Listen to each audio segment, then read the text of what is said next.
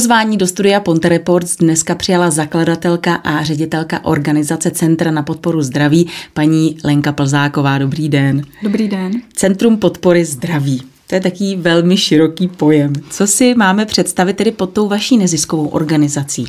Ano, je to velmi široký pojem a někdy se to trošku těžko vysvětluje. My se v podstatě snažíme jako naše organizace předcházet takovým tím problémům, které jsou spojeny se špatnou výživou, s nedostatkem pohybu. Věnujeme si i nějakým, nějakým poruchám, které vznikají buď teda z výživy nebo z nějakých psychologických problémů. Takže víceméně tohle to je ta oblast, kterou se my zabýváme. A jakým způsobem vy vlastně se dostanete mezi ty lidi? Je to pro širokou veřejnost?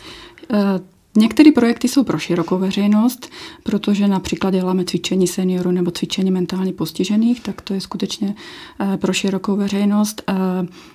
Pak máme teda velký projekt Cepík, který děláme pro mateřské školky a pro děti předškolního věku, ale například děláme i projekt na poruchy příjmu potravy, kde zase chodíme do škol a pak ty dívky nebo kluci, kteří mají ten problém, tak k nám choděj. Třeba u tohoto projektu se úspěšnost měříme takovým zvláštním způsobem, kolik těch dětí přijde. A bohužel to číslo se zvětšuje. Čím si to vysvětlujete? Je to o psychice? Je to hodně rodinná záležitost, kde vlastně to dítě v té rodině, něco se tam stane a to dítě to řeší tímhletím způsobem. Když jsme tedy ještě chviličku zůstaňme u té poruchy příjmu potravy, týká se to spíše děvčat nebo tam sklouznou k tomu i chlapci? Jsou tam i chlapci, je jich tam menší procento, ale nedá se říct, že by k tomu kluci neměli dispozice. A je tam i nějaká taková ta věková hranice, kdy pravděpodobně tedy opravdu v tomhle věku k tomu sklouzávají nejčastěji? My tak jako to děláme teda ty preventivní programy, tak začínáme někde kolem toho dvanáctého roku, ale postupně zjišťujeme, že bychom se potřebovali posunout níž. Akorát na to v tuto chvíli nemáme kapacitu, že klidně jsou už v deseti letech tyhle ty dívky postižené touhletou nemocí. Říkám, že to je nemoc a je to hlavně teda psychická nemoc. Není to o výživě, že to dítě nechce jíst. Jo? Je to skutečně někde nastavený v ty hlavě. Jsou to takové dva úplně extrémy prakticky. Já vím, že jak jsme říkali, není to jenom černá a bílá, ale vy se tedy věnujete, nechci říct té obezitě, ale řešíte vlastně i tu výživu u těch obézních dětí a lidí a pak ještě ten druhý extrém, což je právě porucha příjmu potravy. Nechci to říkat úplně takhle jednoduše, ale přeci jenom je něco z toho horšího? Je něco z toho větší problém? Obezita je v populaci vnímaná takovým jako způsobem, tak potřebuju větší kalhoty. Nedává se tomu ten důraz, že obezita je taky nemoc. Takže s tímhletím k tomu přistupujeme a je to skutečně špatně, protože ta obezita má za následek dalších spoustu důležitých, velmi vážných nemocí, ale nekoukáme se na to tak. Když to tu anorexii nebo ty poruchy příjmu potravy, když už se na to přijde, tak se to řeší. Je to samozřejmě z ty podstaty, že se často dostáváme do života ohrožujících stavů, kdy ta holka se dostává do stavu, kdy končí na I P U, na metabolických jednotkách a není tam úplně výjimečná situace, když to dítě umře. Je opravdu ta obezita v dnešní době takový problém, takový fenomén v uvozovkách? Je to veliký problém. Akorát, jak jsem říkala, moc si to nepřipouštíme a moc to neřešíme. Když vezmete třeba u dětí, tak každý sedmý dítě je obézní. Jo, a teď, jak jsme všichni doma a někam se moc nedostaneme a všechno, co potřebujeme, tak v té lednici máme, tak ještě nám ta obezita výrazně naroste. Jo, a poznáme to určitě, když děti začnou chodit do školy, přestalo se sportovat, jo, takže tam se nám to hodně projeví. Ta obezita je skutečně velký problém a my patříme k předním státům v tomhletom. Nechci říct, že obézní děti nebo za obézní děti můžou rodiče, ale možná trošičku to od těch rodičů pochází. Nechci říct, že je obézní rodič, bude obézní dítě, ale nějaké ty návyky si ty děti vlastně berou od rodičů. Ono to tak jako ale skutečně je. Příčinou obézního dítěte není to dítě, jo, protože je to postav... návyky, které máme z rodiny, respektive podle toho, jak ta rodina funguje, tak, tak funguje to dítě. Nemůžeme čekat, že přijde dítě domů, kde jako se nejí zelenina a řekne maminko, já chci mrkev. Jo, takže jak se starají rodiče, jak žijou rodiče, tak tak žije to dítě. A skutečně platí, že když je obézní rodič, tak bude pravděpodobně obézní dítě. Protože ten rodič se k tomu nedostal tím způsobem, že tady jsem se nadýchal vzduchu a jsem obézní. Jo, taky to je nějaká příčina, proč ten rodič je obézní. Že nějak žije, nějak se stravuje a to dítě vlastně přebírá ty návyky. Takže je tam přímá souvislost. Chtějí s tím dnes vůbec lidé něco dělat? Já mám pocit, že když se bavím takhle s lidmi okolo, tak teď jim tady ta doba nahrává do toho, že stejně nic nemůžu. No tak dobrý, no tak jsem teď přibral a stejně nemůžu támhle a támhle a tak se s tím nějakým způsobem smířili a ne, ani mi přijde, že s tím nechtějí nic dělat. Je to právě o tom, že když už někdo s tím něco dělá, tak s tím dělá něco jako já teď potřebuju zubnout. Jo? To je takový to typický, jako když my ženy jako chceme v létě na dovolenou a chceme vypadat teď plavek dobře, tak to je takový to, ty rychlé diety, ty prostě jak do šesti týdnů prostě zhubnu. Ale to, že jako ta rodina jako celek jako nějak funguje, má nějaký návyky a že to není o tom, že jako já teď zubnu, že to je potřeba změnit jako dlouhodobě vlastně ten systém, tak to se bohužel neřeší. Jo? Takže Je to, je to stále v uvozovkách ta stejná písnička, že hmm. základem je e, vyvážená strava a pohyb? Je to takhle Určitě. jednoduché? Ano, je to úplně takhle jednoduché. Není potřeba mm, mm, brát nějaké speciální diety nebo něco, já nevím, teď se oblíknout do něčeho, ze zátěží běhat, nebo tyhle ty všechny možný, nebo nějaké takové ty populární diety. Já už, já se přiznám, že je moc neznám, žádnou jsem nezkoušela, ale teď je určitě taková ta low carb, nebo prostě keto dieta a podobně. Keto dieta, to je v podstatě úplně to samé, jako uh, vysoký obsah bílkovin, jo. No zase to někde v tom tělu se projeví, jo. Ale skutečně není potřeba, stačí jíst jako s rozumem, vyváženě a hýbat se. Jo. Nic jiného a ani nic jiného není dlouhodobě udržitelný. Mluvili jsme o tom, že s jedním z vašich projektů Centra podpory zdraví je i Cepík. Pojďme se věnovat tedy Cepíkovi, protože my tady Cepíka máme. Kdo to tedy vlastně konkrétně ten Cepík, pojďte nám ho představit. Tak Cepík je tenhle ten klučina a Cepík je projekt primárně učený hlavně pro předškolní děti. Proč? Předškolní děti jsou skupinou, která se dá velice dobře ovlivnit ještě. Ono v podstatě v tomhletom věku se tvoří návyky. Takže asi některé maminky, které mají ty puberťáky jako já, tak víte, že když mu něco řeknete, hele, a měl by si je zeleninu, tak víme, jak to dopadá. V tomhletom věku už si nedají říct. Takže nejlíp se pracuje s těma předškolníma dětma, které ještě jsou ochotny jako ty návyky prostě vytvářet, změnit. Teď vám ještě do toho skočím. Když si teda to dítě vytvoří ten návyk třeba v té mateřské škole, opravdu se to s ním táhne, vydrží to opravdu až do té puberty, popřípadě tedy do té dospělosti? Stále tady největší vliv má ta rodina. Takže m, setkáváme se s tím, že dítě z mateřské školky ve školce v podstatě jí všechno. Ve školce ty jídelníčky jsou postaveny dobře. Jo? Není to nic...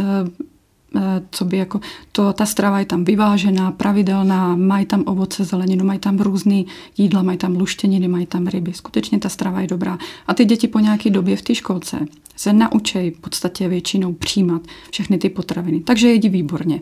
Navíc tyhle ty děti mají přirozenou potřebu pohybu. Trošku máme potom problém, když nám to dítě přijde na tu základní školu, protože tam už jsou jenom obědy, je tam větší vliv vlastně ty školy, kde se tomu nikdo nevěnuje, pak přijdou domů a podle toho, jak funguje ta rodina, tak podle toho to dítě funguje taky. Takže jako kdyby do těch šesti sedmi let se nám to daří po na, s nástupem do základní školy, tak, se nám, tak nám to spadne zase někde. A pořád tam máte tu motivaci, jako máte pořád smy, jako ten důvod jako dělat to, má to smysl? Má to smysl, má to smysl, protože je to takový běh na dlouhou trať, ale určitě tu motivaci jako máme, protože eh, rozhodně to není změna, eh, že se to uděje jako za půl roku. Je to systémová změna ve společnosti, jak začneme vnímat. A trošku se to začíná měnit, protože ty maminky se už jako začínají víc zajímat, jako co to dítě jí, jak to má jíst, kolik má mít pohybu. Ale co se týče té stravy, říkali jsme o tom, že je vyvážená, e, nicméně stále e, je tady e, takový ten předsudek toho, že co je zdravé, to je drahé. Mm-hmm. Jo, takže většina těch lidí řekne, no já na to nemám, abych jako si kupovala jako zdravé věci, protože jsou drahé. To, to je samozřejmě jako taková velice častá výmluva. Ono to tak samozřejmě není, protože nepotřebujeme, nepotřebujeme mít žádný speciální potraviny. V podstatě z těch základních potravin, ty, co máme tady, tak se dá velice dobře stravovat.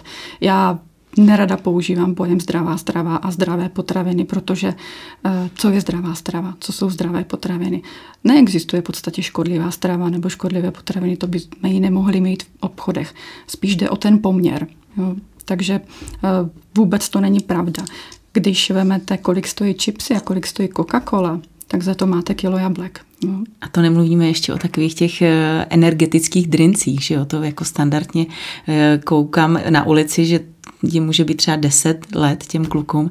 Oni do sebe lejou opravdu ty obří energy drinky, což asi taky úplně není v pořádku. Určitě ne, pro děti to není vůbec hodné, protože tam jsou vlastně kofein a většinou ještě nějaká další takováhle látka, buď guarana.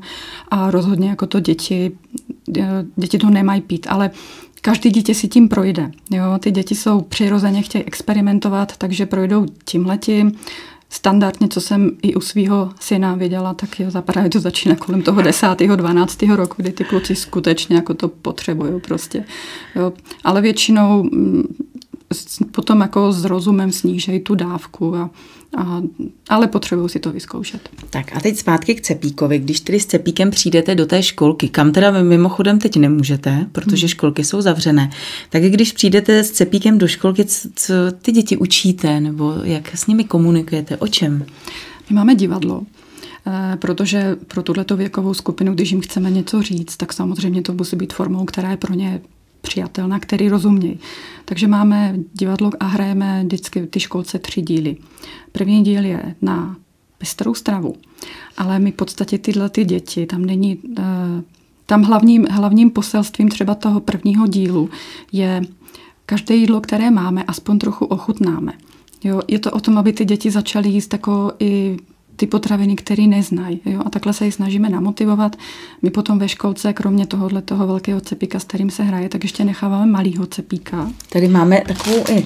Ano, to je malý Cepík. Jeho maňázka, by se ano, dalo říct. A ten zůstává ve školce.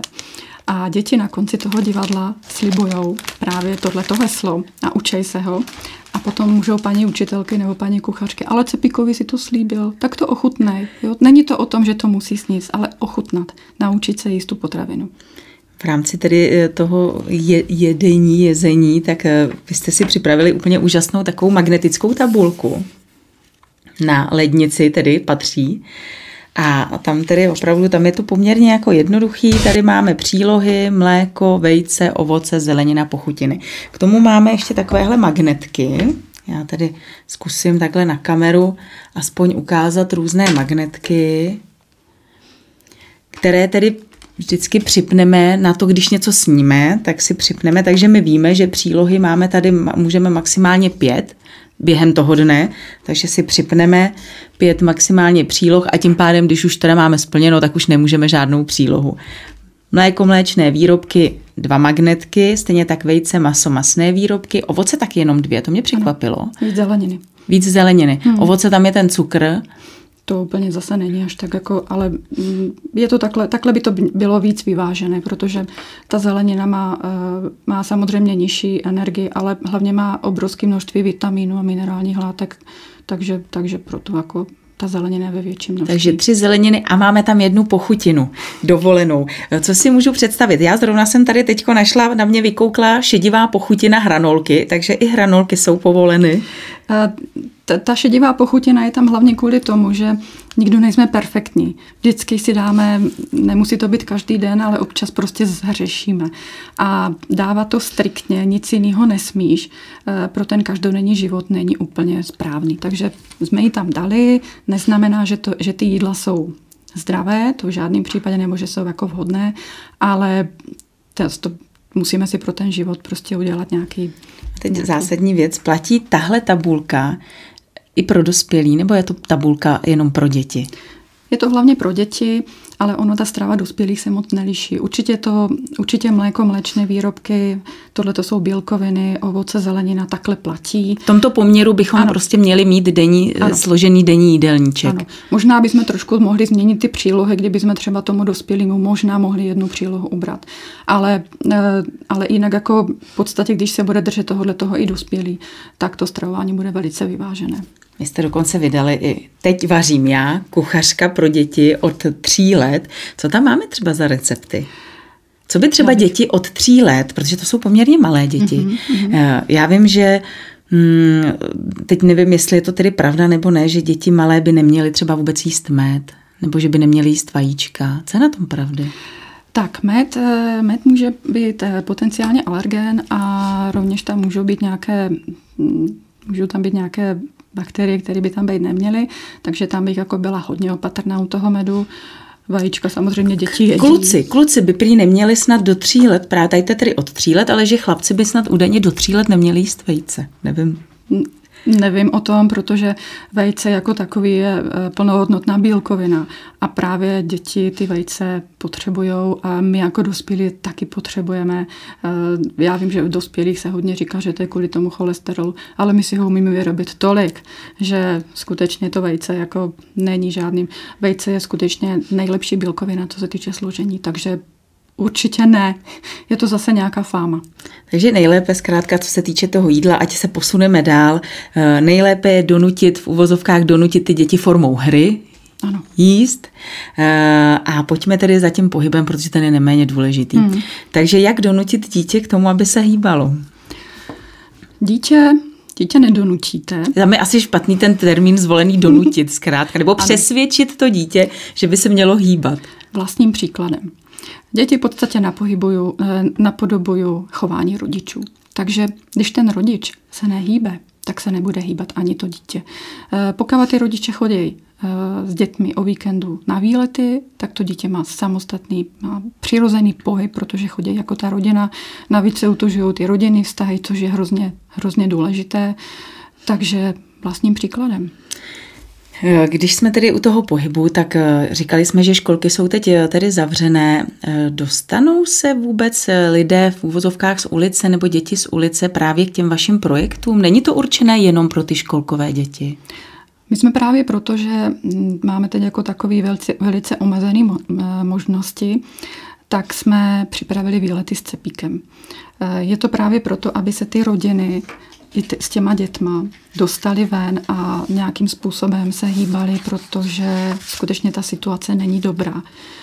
Tyhle ty výlety s Cepíkem vlastně připravujeme pro celý Ústecký kraj. Jsme rádi, že se nám do toho rodiče města zapojili, protože máme strašných typů, který postupně zpracováváme a je to skutečně o tom dostat ty rodiče a ty děti společně s Cepíkem někam ven. A i tyhle výlety jsou třeba vedeny nějakou formou soutěže nebo nějakou hrou? My tam jednou za měsíc vždycky z těch lidí, kteří nám pošlou nějaké tipy na výlet, tak losujeme a toho, koho vylosujeme, tak dostane od nás kuchařku. Tady ještě ukážeme taky jednu další publikaci Cepík, Cepíkova dobrodružství, to je taková vzdělávací hra, jenom aby tam něco nevypadlo. To je taky úžasná. Kde dostaneme vůbec všechny tady ty úžasné, nádherné věci, protože opravdu jsou, jsou strašně pěkný. Tak když se zapojí mateřská školka, tak ty dostávají v rámci projektu tyhle ty materiály, ale samozřejmě pro veřejnost my máme e-shop a je možné si vlastně všechny tyhle ty věci přes, ná, přes náš e-shop objednat. S kým vším vaše neziskovka spolupracuje? Máme i mezinárodní spolupráci a pak máme i tady v rámci Čech. My se snažíme spolupracovat hodně s univerzitama a s takovýma těma odbornýma společnostma. Takže máme spolupracující univerzitu v Norsku. S těma skutečně jsme ten projekt ze začátku vyvíjeli. Stále jsme v kontaktu a řešíme věci, které jako jsou problémem na norské straně, které jsou problémem u nás, ale nejenom. Měli jsme i celoevropskou konferenci právě o tom, co dělat s těma rodičema, co dělat s těma dětma, vůbec s těma, s těma rodinama.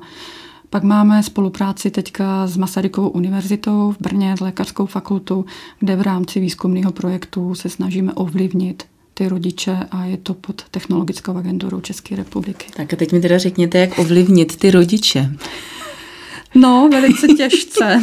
My teď vyvíjíme takovej uh, systém online, uh, kde se snažíme ty rodiče trošku jako přimět k tomu, aby začali víc přemýšlet návody, jak jako třeba uh, ozdravit ten jídelníček, hlavně tipy, aby jako věděli, uh, protože když nějakému rodiči, uh, rodiči řeknu, měli byste jít víc zeleniny, strašně těžko se po tím něco připravuje, představuje a většinou to skončí tím způsobem, že no, já to vím, ale co s tím mám dělat? Takže my tam dáváme jako trošku návodné věci, máme tam nějaký, máme tam pohybové aktivity, cvičení pro děti, jak zdravě cvičit s dětma. Jo, je tam strašná spousta věcí a tenhle ten systém by se měl dvanáctého dubna spouštět pro veřejnost. Teď mě zaujalo i to, že vy tedy spolupracujete s nějakou norskou univerzitou. Hmm. Jaké jsou děti v Norsku? A jaké jsou tedy ty české? Myslím tím, jaký je tam rozdíl? Nebo jsou tam také úplně stejné děti? Mají stejné problémy jako ty české? Tak děti jsou všude stejné, ale je pravda, že ten systém rodinný v Norsku je trošku jiný. Jednak teda Norsko svou podstatou, ty děti se hodně hýbou. Oni jsou zvyklí do školy jezdit na kole, skutečně se tam hodně jezdí na kole. Dokonce to jsem teda nezažila, protože byla jsem tam v zimě, jezdí i na pěškách do školy. Třeba Oslo jako město je hodně znevýhodněné pro auta. Takže tam v podstatě ve městě nezaparkujete, pokud nejste nějak tělesně postižený, takže ty lidi jsou nuceni i na jednu stranu. Skutečně ty děti jako se tam hodně hýbou a je to i, když jdete po ulici, tak je to vidět. Je tam výrazně nižší procento obézních dětí. Na druhou stranu školní stravování, které my máme ve školkách. Já jsem tady měla právě návštěvu z Norska, kde zase ty partneři přišli k nám. Tak se jim to strašně líbilo, protože oni ten systém stravování mají úplně jiný. Oni v podstatě mají obědy takový, jako kdyby studený, různý sendviče a společný nějaký teplý jídlo mají až doma večer. Jo, takže tohle to nám skutečně záviděli. Jo. Mě tak napadá to Norsko, tak si člověk tam hned spojí, tak to je ten rybolov, kam všichni jezdí, tak třeba i tam se promítá opravdu do toho jídelníčku ta strava. Mají tam hodně těch ryb, i děti třeba jedí tam ty ryby, protože vím, že ryby u nás zrovna, to je, to je takový kámen úrazu, bych řekla. Ano, u nás je to velký problém. V tom Norsku já jsem měla přesně tohleto očekávání jako vy, a tak jsme se o tom bavili a není to už tak, jak to bylo. Původně to bylo, že se hodně jedly ryby. A teď jako kdyby ty, ta nová generace, jako kdyby z toho chtěla utéct. Jo? Že to pro ně je takové jako něco, co jako není jiné, protože to bylo v tom, bylo to v tom kdysi v té minulosti.